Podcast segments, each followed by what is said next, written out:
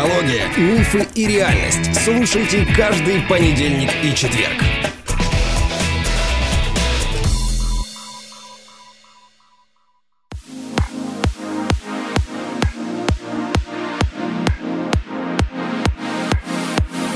Добрый день, дорогие друзья.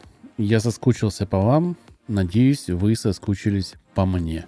Жена меня видит каждый день, она не скучает, наверное, хотя, может, и скучает. Сейчас я у нее спрошу. Привет, любимая. Привет, Андрей. Конечно, скучаю, потому что вижу я тебя, грубо говоря, только утром и вечером. И то со спины, да? Ну да. У компьютера.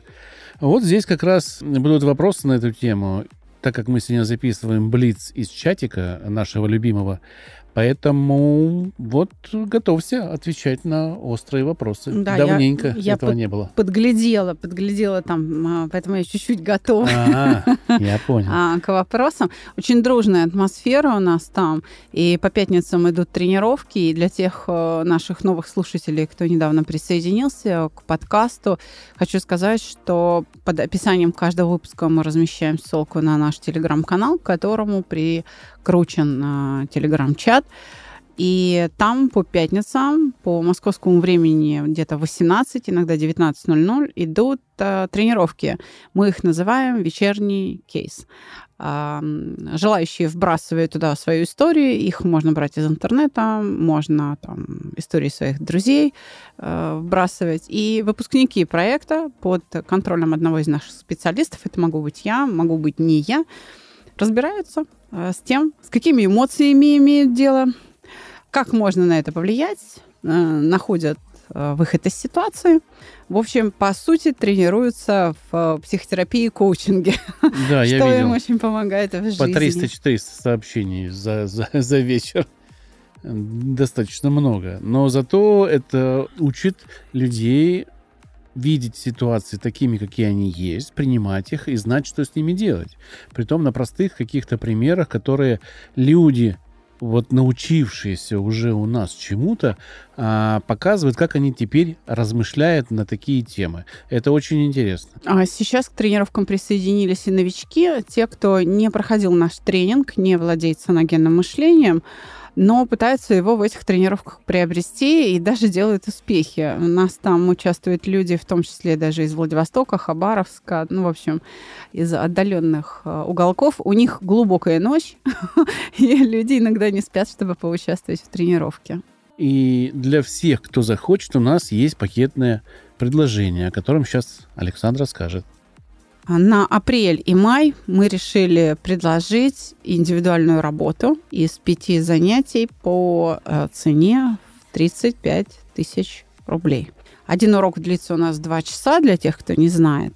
Но это серия процедур угошения, итерационного угошения, того самого нашего знаменитого итерационного угошения, пяти эмоций – обида, вина, стыд, страх и гнев. Если вам этот алгоритм не подходит, мы можем все пять уроков потратить только на обиды, если именно это у вас и болит.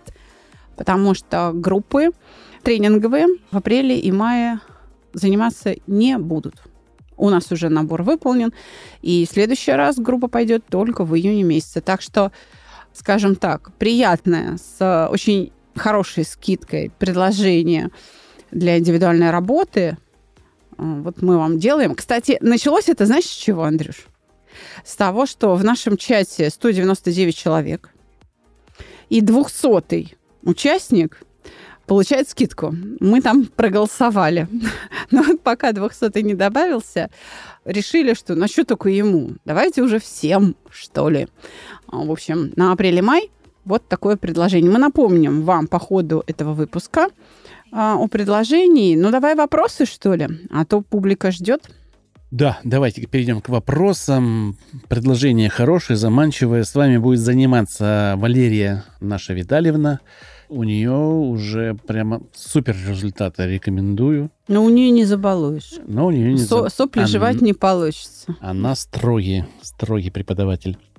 Итак, вопрос первый. Вопрос от Юлии. Как слезть с иглы социального одобрения и как люди вообще на нее забираются, становятся зависимыми от чужой похвалы, например. И надо ли с нее вообще слезать?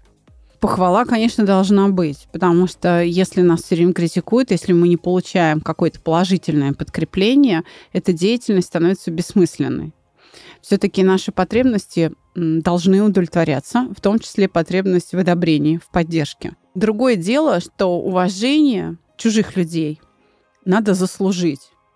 Поэтому я сейчас представляю, какая будет э, реакция у новеньких, кто вообще не, а, не в курсе, кто мы такие, да, и как мы мыслим.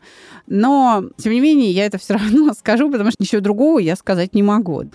Как слезть с иглы вот этого постоянного социального одобрения? Ну, научиться не обижаться. Это все та же самая работа с обидами. То есть если вы не терпите критику, то нужно работать с обидами. Это значит, что ваши ожидания получать одобрение не подтверждаются – не сбываются, вам обидно, и вот вы мучаетесь.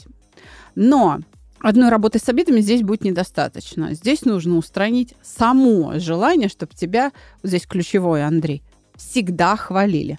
То есть мы в таком случае предлагаем процедуру угошения. Чего? Желание, чтобы тебя только хвалили и никогда не ругали. То есть представь себе, что тебя никогда не ругают. Как это выглядит? И вот будь счастлив в этом. Изымаем положительное подкрепление, и все. И как бы хвалят тебя, не хвалят, ты как самурай спокоен. Еще я хочу добавить от себя лично, что многие обесценивают похвалу.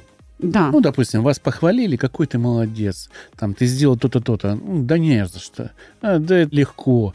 А не надо. Если человек вас хвалит, нужно всегда сказать, пожалуйста, мне было приятно вам помочь.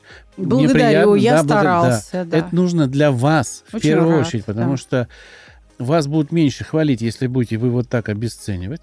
И говорит, похвалу. да, ничего страшного. Да. И вы будете меньше получать удовольствие от того, что делаете, потому что похвалы не будет. То есть mm-hmm. это вторая, друг, другая точка крайности, которая присуща очень, очень многим нашим пользователям. Все знают эту фразу «да не за что». Вот с ней надо бороться. Есть за что, за ваш труд. Иногда э, именно эту фразу и стоит сказать, потому Иногда. что льстят и захваливают, такое тоже есть. Есть, конечно. А вот, но тем не менее обесценивать э, чужой восторг тоже не стоит, если человеку это правда очень важно. Но мы же видим, кто нас хвалит и за что нас хвалит. Если ты помог бескорыстно, ну, кому-то, тебе захотелось самому помочь, тебе поблагодарили, прими эту благодарность. Это же оплата за твою бескорыстность. Конечно, приятные переживания Конечно. тебе. Следующий вопрос задает, задает Алибек. Как постоянно удерживать внимание на цели? Ну, то есть фокусировку. Ну, значит, усилить цель. Если ты теряешь периодически цель, это значит, что ты попал в стратегический дрейф. То есть достижение этой цели не приносит тебе счастья. Значит, нужно откорректировать саму цель. Что-то с этой целью не так. Подумайте. Могу сказать на своем примере, что ну, вот на подстере я фокусируюсь, да. Почему? Потому что для меня очень важно даже не деньги заработать в конце. Это тоже важно. Во-первых, представить то, как я вижу его, да, то есть вот этот функционал для подкастеров, э, сделать его достаточно крутым, чтобы люди могли делать крутые вещи, а потом дальше зарабатывать всем вместе. То есть идея это создать инди-сообщество, и вот эта цель создание инди-сообщества позволяет фокусироваться на мелких задачах. Ты же знаешь, что я, мне никто не говорит, что делать.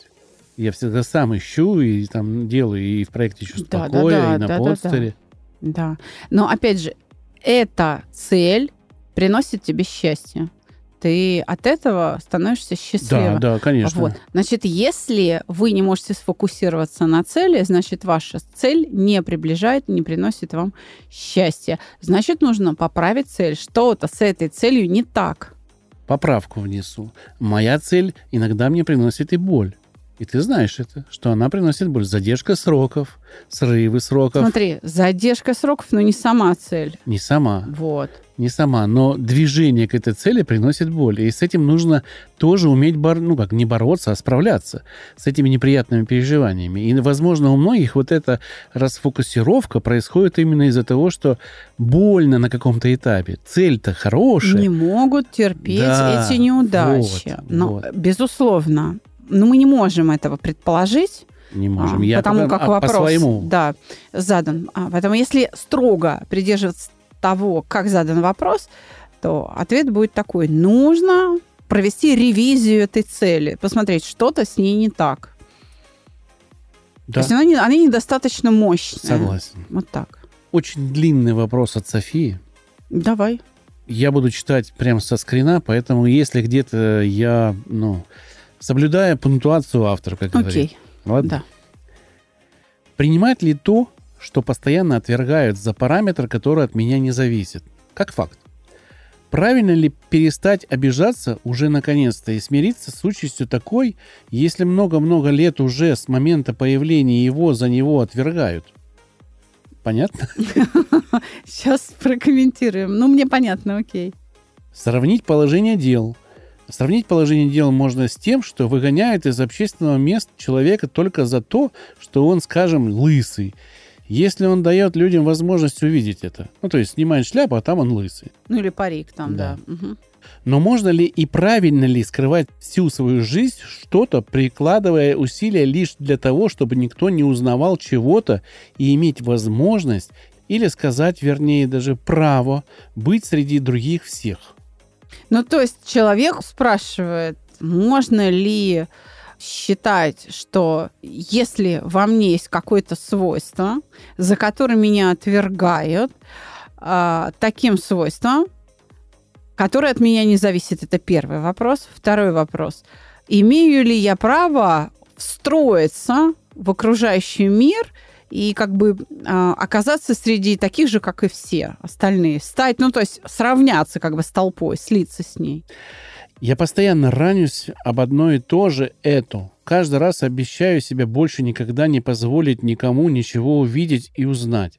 Потом опять думаю, что сама во всем виновата, ведь я же расслабилась и разрешила людям это увидеть.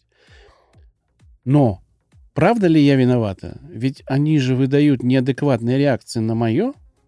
Все это как-то дико, несправедливо и больно. Все это через какое-то время вновь станет казаться настолько абсурдным, что я подумаю о праве быть собой естественной и ничего не прятать в новом коллективе или месте. Ведь не может же так быть в европейской стране в наше время, когда так много говорят о толерантности и прочем, чего в реальности пока не наблюдаю. Проходят недели, дни, годы, а я понять не могу даже, как вообще такое возможно. И что в этой ситуации верно, скрывать или быть такой, какой есть, несмотря ни на что. Э, Скорее всего, речь идет о чем-то связанном со здоровьем. И вот это знание, когда человек расслабляется, открывается, обнажает свой видимый диагноз, то неадекватная э, реакция окружающих следует, если они, конечно, не врачи. То есть э, люди могут э, ну, пугаться, скажем так, и э, отчуждаться, вот, потому что не знают, что с этим делать.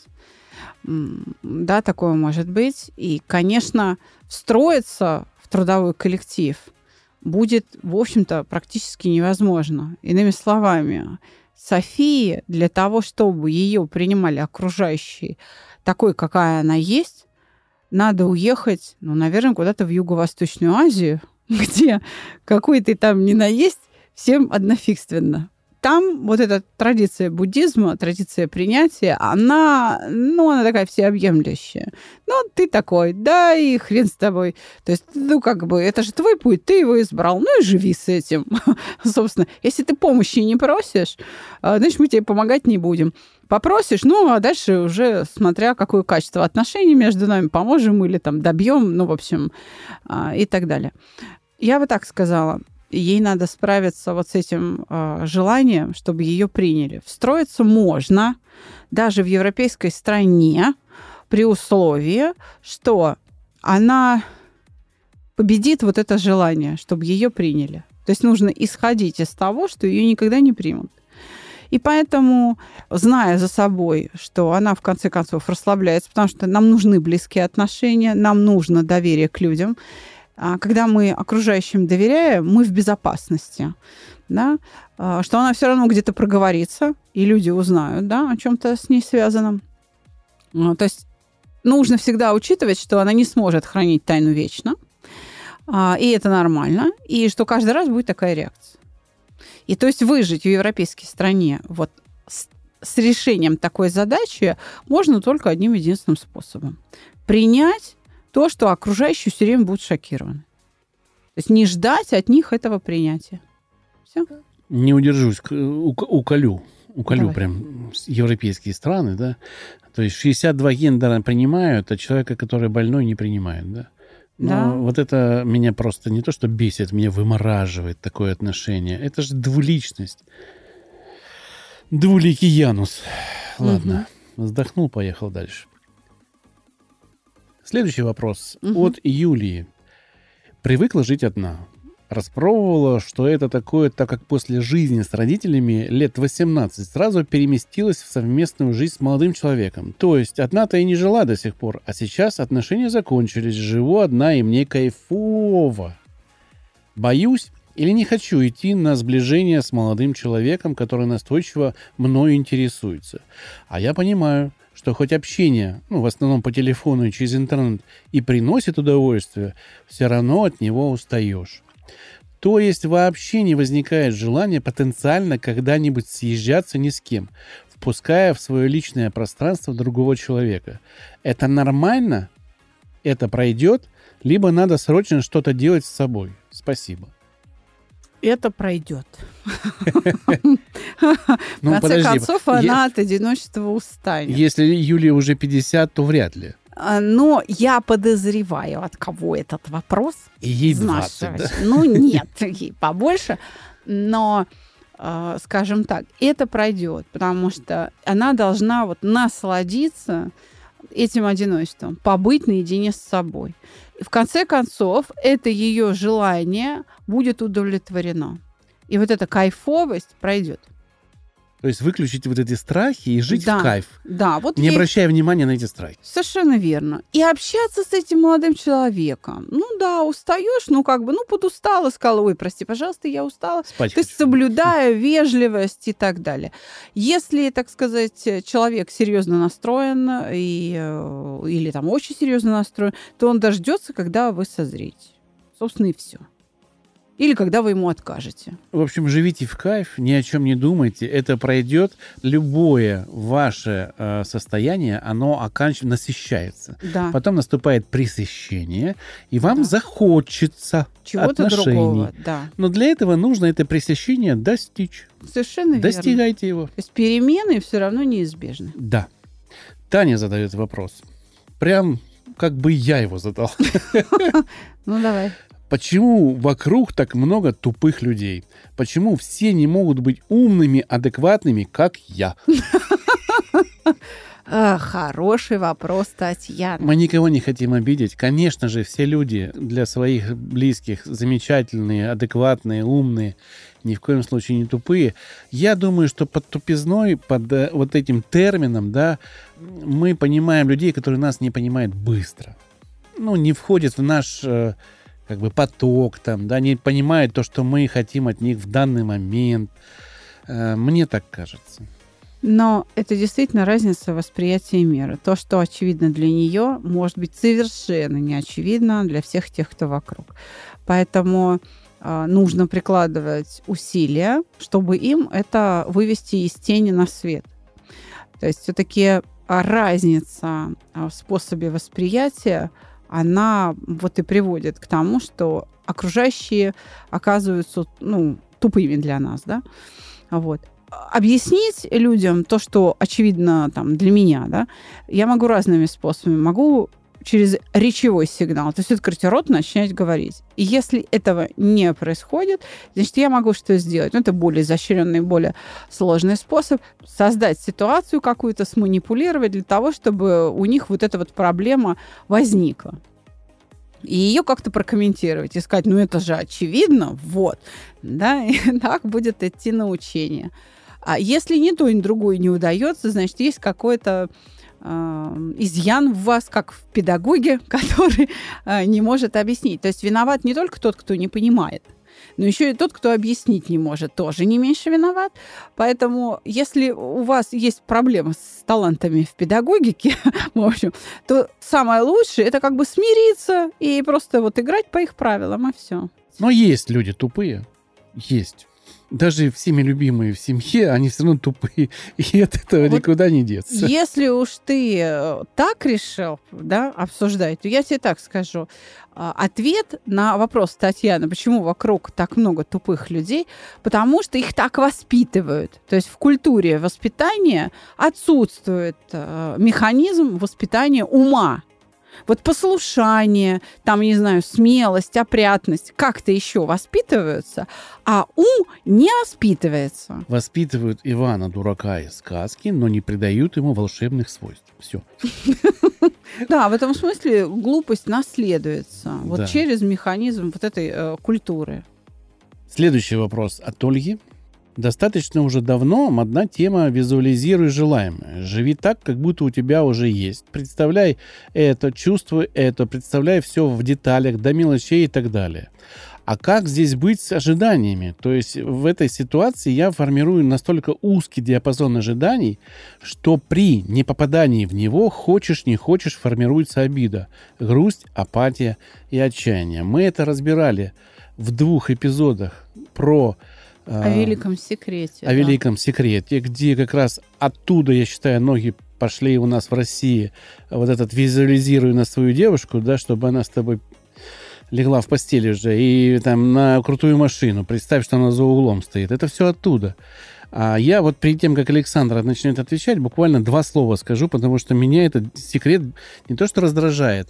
Я понимаю, что это работает в определенных ситуациях. Как работает?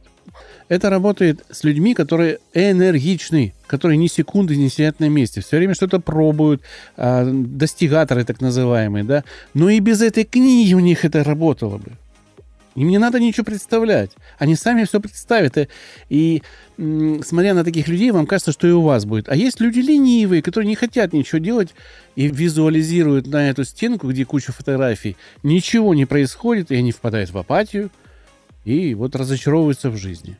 Я, Злой я. Да, я отвечу коротко. Эта визуализация полезна, если а, вы понимаете, что при помощи этого инструмента вы удерживаете цель. Сейчас возвращаемся к вопросу Алибека. Вот. Если вы мечтаете, то речь идет именно о формировании ожиданий. И вот тогда их э, неисполнение будет приводить вас к разочарованию. Поэтому нужно четко осознавать, что из себя представляет это упражнение. Я хорошо отношусь к таким вот как бы картам желаний, если вы понимаете, что это цель, а не ожидания. Вот, поэтому это хорошее напоминание о деталях, целей. Мало того, ее же можно корректировать. Можно, так сказать, этот коллаж желание как-то переклеивать, что-то с него удалять, что-то другое на него а, лепить. Главное, не визуализируйте на него только. Вот только этим... Да, не... я говорю, это цель. Да. Все. Это цель, а не ожидание. Потому что не прилетит волшебник в голубом вертолете и не подарит вам 500 эскимо. Это просто цель. А дальше садимся на весла и гребем в сторону цели. Алибек уже знал, как мы будем записывать э, подкаст, и здесь, значит, задает вопрос, что думаете о картах желаний? Я ответила. Алибек, кстати, один из лидеров тренировок, и последнее время по пятницам Алибек просто демонстрирует отличные успехи в нашем чате. Юлия снова задает вопрос. Угу. В общении посредством интернета или в приятельском дружеском общении хорошо держусь. Лапушка и душка. Люди во мне души не чают. Чему я удивляюсь, потому что не считаю себя хорошей. Я-то знаю, что при всей моей гибкости в общении на безопасной дистанции знакомые приятели, друзья, становлюсь другая в близком общении. А именно с противоположным полом. Много отстраняюсь, ухожу в себя, когда что-то не нравится. Стараюсь это осмыслить, но чаще этого не выходит сделать быстро. Чужие конфликты хорошо понимаю, свои уже не то. Вероятно, вовлечение в реакцию не дает также трезво мыслить, хотя и понимая, как устроена реакция, очень помогает быть терпимее к другим. Однако есть опять же страх, а точнее стойкое убеждение на основе опыта, что лучше не переходить в более близкие отношения вообще, пока не научусь справляться со своей вредностью, не одолея своих тараканов, то есть автоматизмы, Действительно, лучший годик потратить на тренировку СГМ после тренинга и только потом пытаться строить какие-то близкие отношения. Как оно разумнее и толковее? Это вопрос. Это правильно или бесполезно? Это тоже вопрос. Так как лучшая тренировка все равно в реальных условиях, тоже вопрос. Я хочу сказать, что в этом вопросе есть ответ на предыдущий ее вопрос.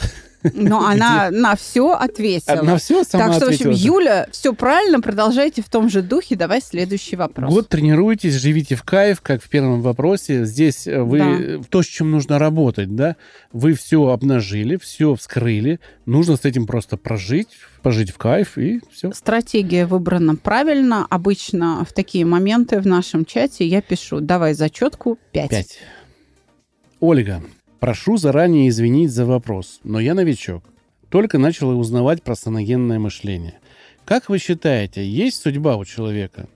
Есть то, что предначертано и уже не изменить. В прошлые времена обращалась к астрологу, тарологу, которые говорили определенные события, которые хотелось бы избежать. Возможно, перепрограммировать свой мозг на другой исход. Возможно, это если коротко. Судьба, она соткана из э, тех последствий, которые несут для нас наши решения. Все определяется нашими целями, тем, как мы принимаем решения и, собственно говоря, как мы к ним идем. Это закон причины и следствия. У буддистов это называется карма. Какие семена засеешь, такие пожнешь, собственно, и все. В этом смысле я могу посоветовать автору вопроса познакомиться с сезоном «Монета встала на ребро» с мастером фэн-шуй Татьяной Мизгиревой, где мы подробно, в том числе и о карме, говорим. И она-то как раз отвергает вот эту вот необходимость в оракулах. Она использует китайскую древнюю систему для полководцев Цемень Дунзя, и она говорит, да, не каждую войну можно вы- выиграть, но можно выбрать выигрышную стратегию. Я, опять же, просто как вы мой стиль знаете, я все упрощаю, поэтому прокомментирую следующим образом. Когда вы приходите к оракулу или там к астрологу, он вам говорит, что вот тогда-то у вас случится вот то-то. Вы себе ставите в голове цель, и ваш организм ведет условно к этой цели. К болезни, к замужеству, к богатству. И не все достигают этой цели. А если взять, э, допустим, ту же Татьяну, то она говорит, что вы, имея в данный момент вот такую предрасположенность, можете сделать вот это, это, это, и вас приведет это к тому-то, тому-то, тому-то. А можете сделать по-другому, и, И последствия будут будут другие. Да, То есть выбирай. выбирайте, да. То есть это все основано на вашем осознанном выборе. Что мне делать? Вам дается инструкция, как это делать, что может произойти, а вы лишь выбираете, куда хотите прийти. Да, ну, делайте или не То есть делайте. это не предсказание вашей жизни, а построение. Судьба – это нечто, что может быть предопределено только в том случае, если ты живешь, не приходя в сознание. Если ты это осознаешь, ты можешь выбирать свою судьбу. Вопрос от Ольги. Продолжение, э, видимо, прошлого вопроса. Как отличить интуицию от просто мысли или игры мозга? Есть вообще исследования целые большие о том, что такое интуиция. И у нас в чате даже приводили в пример эти исследования. По-моему, ссылка на электронную книгу с этими исследованиями была размещена. И я согласна с результатами этих исследований. Если коротко, интуиция а, в интуицию превращается все, что много раз повторено.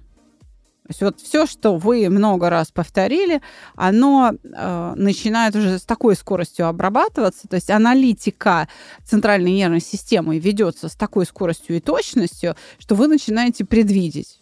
И вот этот переход в предвидение, а, собственно, даже предчувствовать, вот так скажем, и представляет собой интуицию. Это просто аналитическая деятельность очень высокого качества.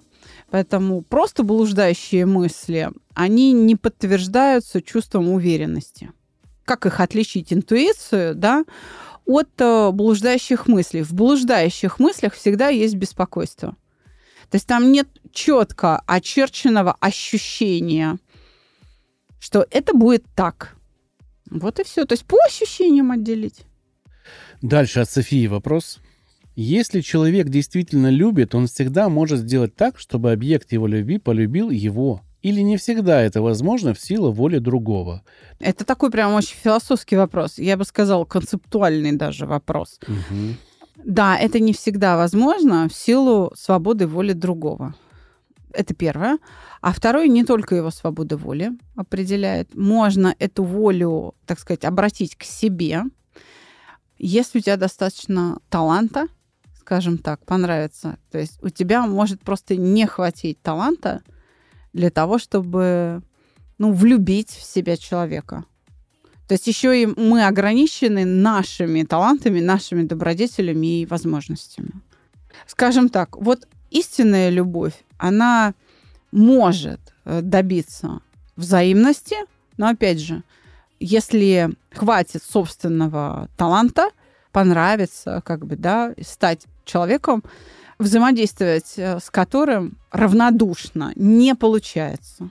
То есть от твоего мастерства очень много зависит. То есть надо быть обаятельным. Да. в тебя влюбились. То есть нужно настолько вот сиять. Угу. Чтоб Чтобы- к тебе стремились все. Да, как мот- солнце мо- Мотыльки на, на- Да. на фонарик. Да, совершенно верно. А, От Ольги вопрос. Как-то один знакомый, человек, добившийся больших результатов в карьере, сказал, что человек общается, взаимодействует до тех пор, пока другой человек закрывает какие-то его потребности. Если потребность отпадает или перестает другой ее закрывать, то прекращается взаимодействие. Так ли это? Получается, нам все время нужно удерживать эту способность быть нужными. Это вопрос. Если переложить на личные взаимоотношения, то пока муж-жена закрывает мои потребности, я с ним ней. Как только прекращает, я иду к другому человеку. Но это... Да, это все именно так. Этот человек, видимо, хорошо знаком с физиологией, и все это именно так при одном условии, если нет любви. Вот любовь – это то самое чувство, которое позволяет преодолевать возникшее затруднение, возникшую трудность. Притом любовь не только между людьми, но и к работе, Да, и к своему а, делу, и к своим родным. так. К чему угодно, к э, родине, друзьям. к природе, Любовь. к Богу, к чему угодно. Да, да. это то чувство окрыляющее, которое вам помогает жить красиво, круто, в кайф и получать удовольствие от жизни. Любите просто жизнь, просто жизнь во всех ее проявлениях. Да, и тогда вы защищены от э, того, что называется зависимость и необходимость быть нужным. Но это абсолютно правильное положение, что человеку нужен человек. Да, мы удовлетворяем свои потребности через других людей. Я об этом часто говорю. Потребность в общении может быть удовлетворена только тогда, когда у меня есть собеседник, если кто-то согласится со мной пообщаться. Ну и так далее в этой логике. Ну и последний вопрос на сегодня от Тимура. Как понять и принять бескорыстие по отношению к себе? Вопрос с подвохом. Ну, Как мне кажется. По закону жанра я сейчас должна ответить через угошение стыда.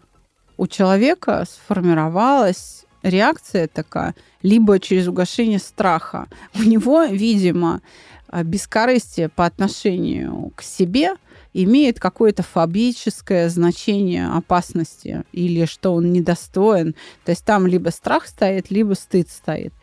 И вот, э, чтобы ответить на его вопрос, по большому счету, я должна сейчас встречный задать или попросить, да, а опиши, что плохого произойдет, если кто-то по отношению к тебе бескорыстен. Вот он бескорыстен. И чё? И вот в этом ответе будет содержаться мой ответ. То есть я должна сейчас увидеть эту картину, как-то ее проанализировать, а потом сказать, делай так, и вот ты справишься. Для него почему-то бескорыстие, направленное на него, имеет такое негативное значение, какое-то отрицательное значение. И вот это значение надо сменить. Это если мы очень абстрактно обсуждаем подход. А конкретные шаги, там, делай раз, делай два, делай три, это уже, так сказать, видимо, в личном каком-то диалоге. У нас есть бесплатные консультации. Мы скоро начнем очередной пул таких перед майскими праздниками. Следите просто за объявлениями в наших соцсетях. Ну, а на сегодня все. Я приглашаю вас в наш теплый чатик, и в нем вы можете задать нам вопросы, которые мы озвучим на Блице, и Александра на них ответит. Ну и я где-то свое слово вкину э, народное, да, потому что я народ, Александр специалист. Я напоминаю, что на апреле-мае действует пакетное предложение – 5 уроков за 35 тысяч рублей. Я напоминаю, что это индивидуальные уроки, каждый из которых длится 2 часа и состоит из серии процедур итерационного угошения тех эмоциональных реакций, которые вы выберете для этого самого угошения. Объявление будет у нас на сайте и в наших социальных сетях. Вот, ну а закончить я хочу мемом, который нам прислали в группу мне он нравится. Парень стоит, когда побеждает, знаешь, две руки вверх поднял и говорит, я не справляюсь. Ему говорят, больше уверенности. Я уверен, но я не справляюсь. Справляйтесь, друзья. Приходите в наш теплый чатик, задавайте вопросы, мы всегда ответим, мы вас любим. Слушайте нас на всех платформах, подписывайтесь на нас, Э, ставьте лайки, ставьте звездочки, выражайте свое мнение. Э, до новых встреч. До...